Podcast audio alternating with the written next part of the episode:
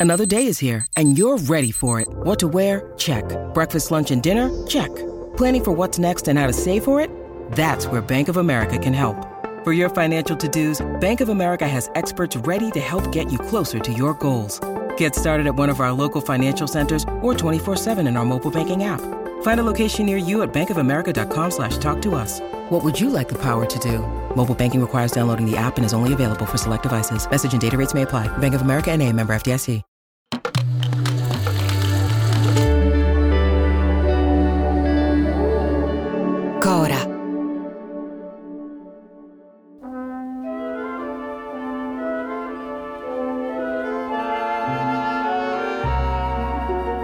Gli sposi erano arrivati al municipio di San Francisco sperando di non trovarsi fra i piedi dei curiosi.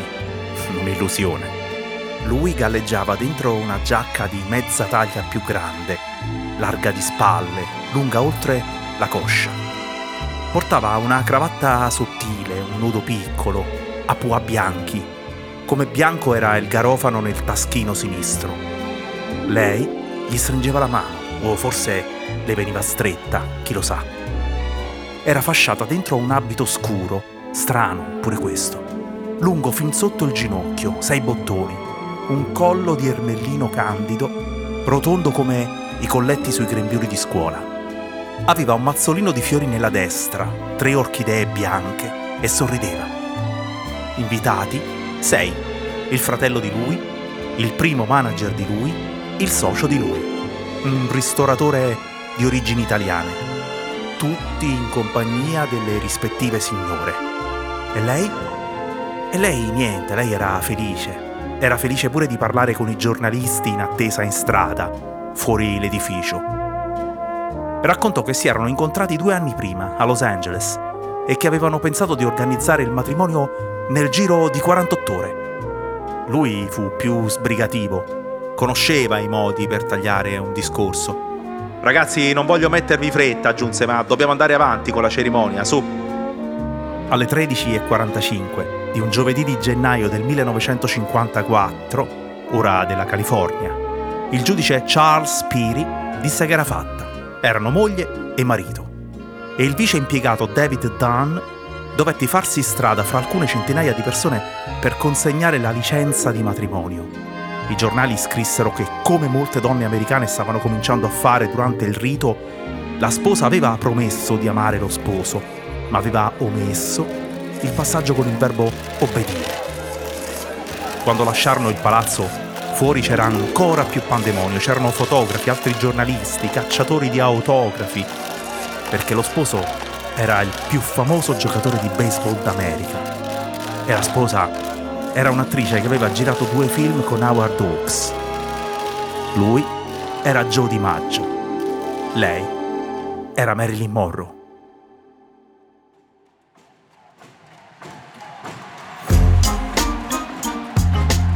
Io sono Angelo Carotenuto e questo è Rimbalzi, un podcast di Cora Media.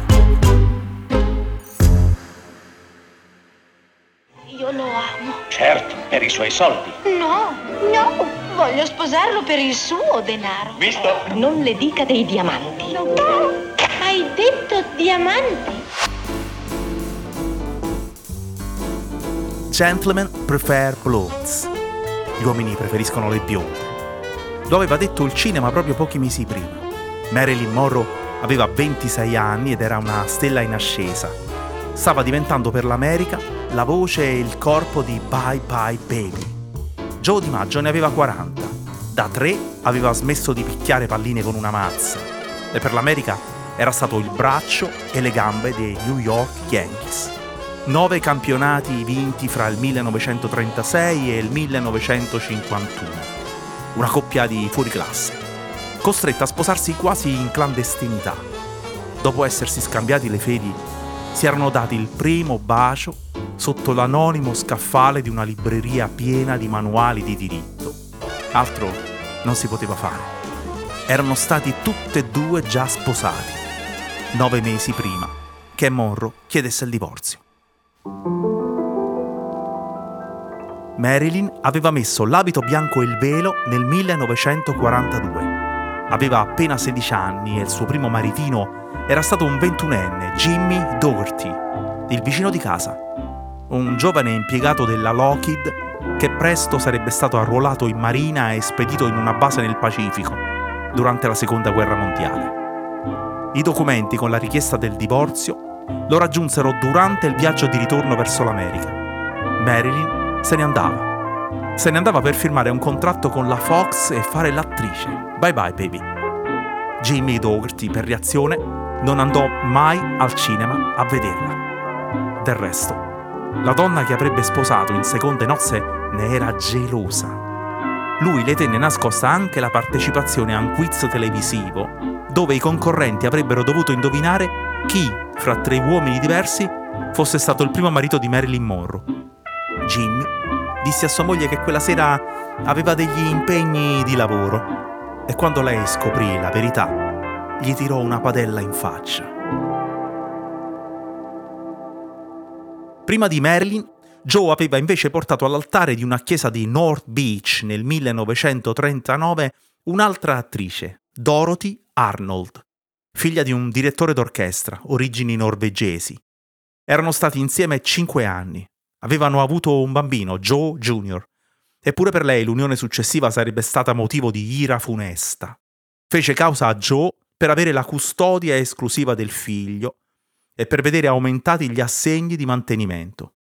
In tribunale sostenne che la nuova moglie, questa Miss Marilyn, era una minaccia alla morale del ragazzo. Il giorno che erano arrivati con sei invitati al municipio di San Francisco, Marilyn e Joe avevano già provato a sposarsi all'hotel El Rancho di Las Vegas, ma i giornalisti avevano scoperto tutto. Uno di loro era rimasto in contatto con una delle quattro sorelle di Di Maggio anche nelle settimane successive. E lei al telefono gli ripeteva ogni volta che la coppia era in viaggio, era in viaggio in macchina, sono partiti.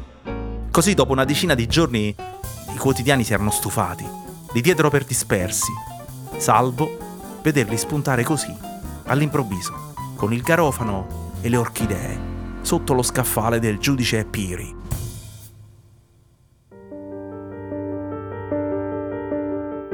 In the decades leading up to World War II, Italians were finally making inroads into the American mainstream as charismatic politicians and businessmen drew them into a powerful political force. La voce di Stanley Tucci racconta in questo documentario come la parabola felice di Joe Di Maggio avesse incrociato a ridosso della seconda guerra mondiale quella di tanti altri emigranti italiani, in molti settori della società americana. Giuseppe Di Maggio, pescatore, 25 anni, e Rosalia Mercurio, di 19, rammendatrice di reti, si erano sposati in un pomeriggio di dicembre del 1897 nella chiesa Maria Santissima delle Grazie all'Isola delle Femmine, un borgo a 10 km da Palermo. Giuseppe si era fatto costruire una barca a Capaci. Usciva ogni mattina tra la Daura e il Golfo di Carini, Capogallo, Punta Raisi. Vivevano di polpi e triglie e se la pesca andava male, di reti riparate. Dopo cinque anni di matrimonio era nata Adriana e Di Maggio, come altri pescatori, si imbarcarono per l'America in cerca di fortuna. Qualcuno sostiene che in principio fosse partito lui da solo, altri che fecero il viaggio insieme. Presero comunque casa in una cittadina della California non distante da San Francisco, insieme ad altri palermitani, per dedicarsi alla pesca di granchi e calamari. A Martinez sarebbero nati altri sette figli. Joe era il penultimo. A scuola andava così così, si mise a vendere giornali in strada. Il padre provò a insegnargli i trucchi della pesca, ma a lui veniva meglio il baseball. Quando i San Francisco Mission della Pacific League lo avevano preso in squadra, Joe Di Maggio aveva 17 anni e i denti davanti separati. Gli Yankees lo avrebbero portato via offrendogli un contratto da 25 mila dollari a stagione. E così papà si convinse che aveva fatto benissimo a non dargli retta a non fare il pescatore. Nel 1949 Joe DiMaggio sarebbe diventato il primo giocatore della storia a superare i 100.000 dollari di guadagno all'anno. quando faceva lo strillone ne metteva in tasca uno e mezzo al giorno.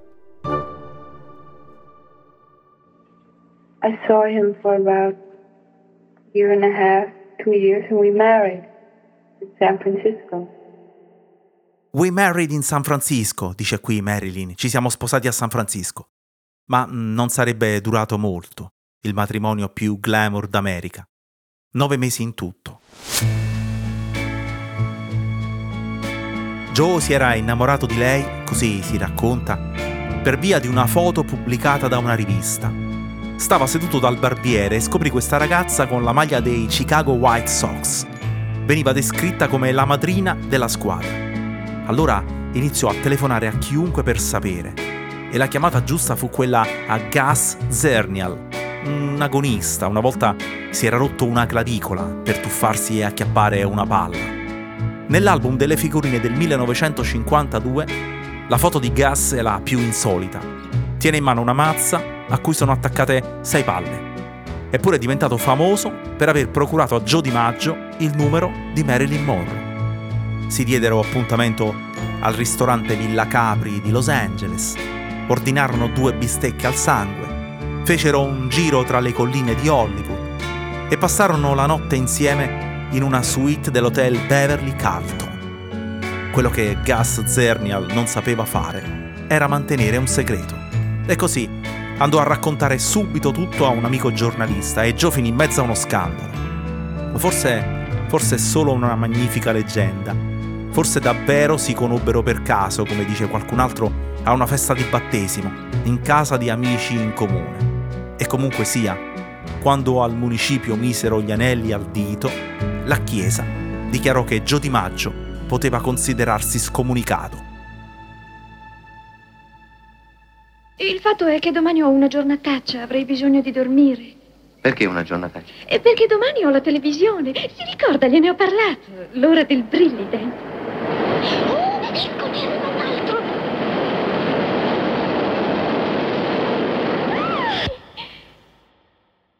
Questa è la scena in cui Marilyn Monroe diventa una leggenda ed è il momento in cui si chiude la sua storia con Joe DiMaggio. Il film è The Seven Year Itch, in italiano Quando la moglie è in vacanza. Lei è in piedi sulla grata della metropolitana e la gonna del vestito si solleva in aria. Il set di Billy Wilder era in Lexington Avenue a New York e c'era una folla a guardare tra la folla c'era pure Joe. La sua gelosia si era manifestata già durante il viaggio di nozze in Giappone, quando Marilyn aveva accettato la proposta di andare in Corea e tenere uno spettacolo là per le truppe americane. Fotografi, giornalisti, manager. C'era tutto un mondo che cominciava ad affollarsi intorno a Marilyn e Joe Joe non era più il campione del baseball americano, era diventato il marito dell'attrice più bella del mondo. E lui non resse allora. La gelosia diventò lite perenne, i litigi violenza, la violenza un incubo. Joe pagò un investigatore privato. Quando ebbe la conferma di una relazione tra Marilyn e l'insegnante di dizione, fece irruzione nell'appartamento dove aveva saputo che di solito si incontravano e sbagliò casa, per fortuna. La scena sulla grata della metro fu la goccia finale. Alla conferenza stampa per l'annuncio del divorzio, chiesto per crudeltà mentale, Marilyn era vestita come a lutto. Le foto uscite sulla rivista Life la mostravano per la prima volta in lacrime. Le aveva scattate George Silk, un ex reporter di guerra catturato in Libia da Rommel, l'autore delle prime foto a Nagasaki dopo la bomba atomica. Le foto di Silk turbarono Joe. Era uscito dall'appartamento di Beverly Hills dicendo che non avrebbe mai più messo piede in quel luogo. San Francisco, gridò. San Francisco è sempre stata la mia casa. Ma quando vide Marilyn in lacrime, le scrisse: Io ti amo ancora. Non desidero nulla di più che riavere la tua fiducia. Il mio cuore si è spezzato nel vederti piangere.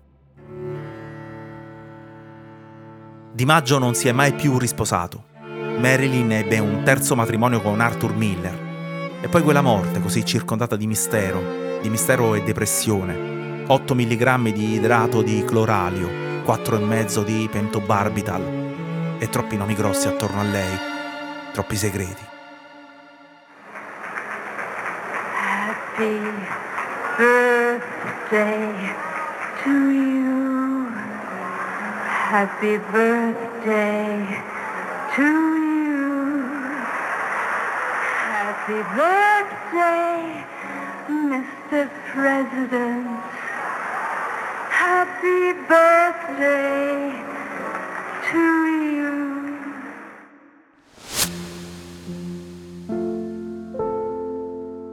Joe si era riavvicinato a Marilyn dopo il divorzio dallo scrittore. C'era lui, all'uscita dalla clinica psichiatrica in cui era stata ricoverata. C'era lui, in certi giorni difficili, ormai a otto anni di distanza dalla scena della gonna e dalla separazione. Qualche giornale cominciò a parlare di nuove nozze. Si sentivano sempre, si vedevano spesso. Fu Joe a organizzare il funerale di Marilyn e pagare le spese. Il giorno della sepoltura al Westwood Memorial Park c'erano 31 persone, 25 in più rispetto al loro matrimonio.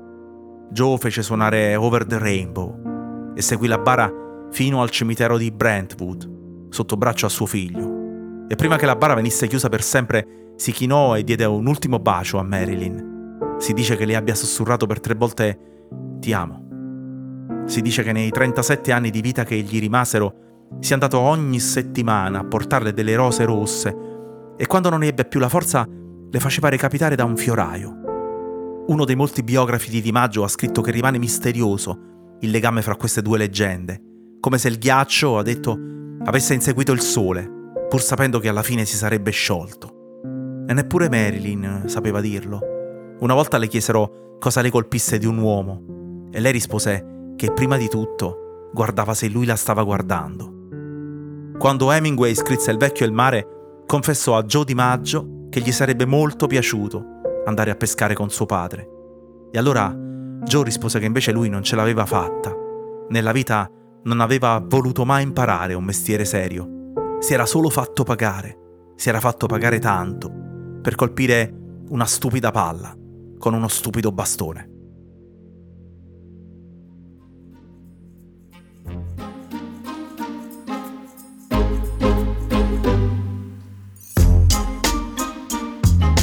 Rimbalzi è un podcast di Cora News prodotto da Cora Media. È scritto da Angelo Carotenuto. La cura editoriale è di Francesca Milano. La supervisione del suono e della musica è di Luca Micheli. La post-produzione e il montaggio sono di Aurora Ricci. La producer è Monica De Benedictis. Le fonti dei contributi audio sono indicate nella sinossi.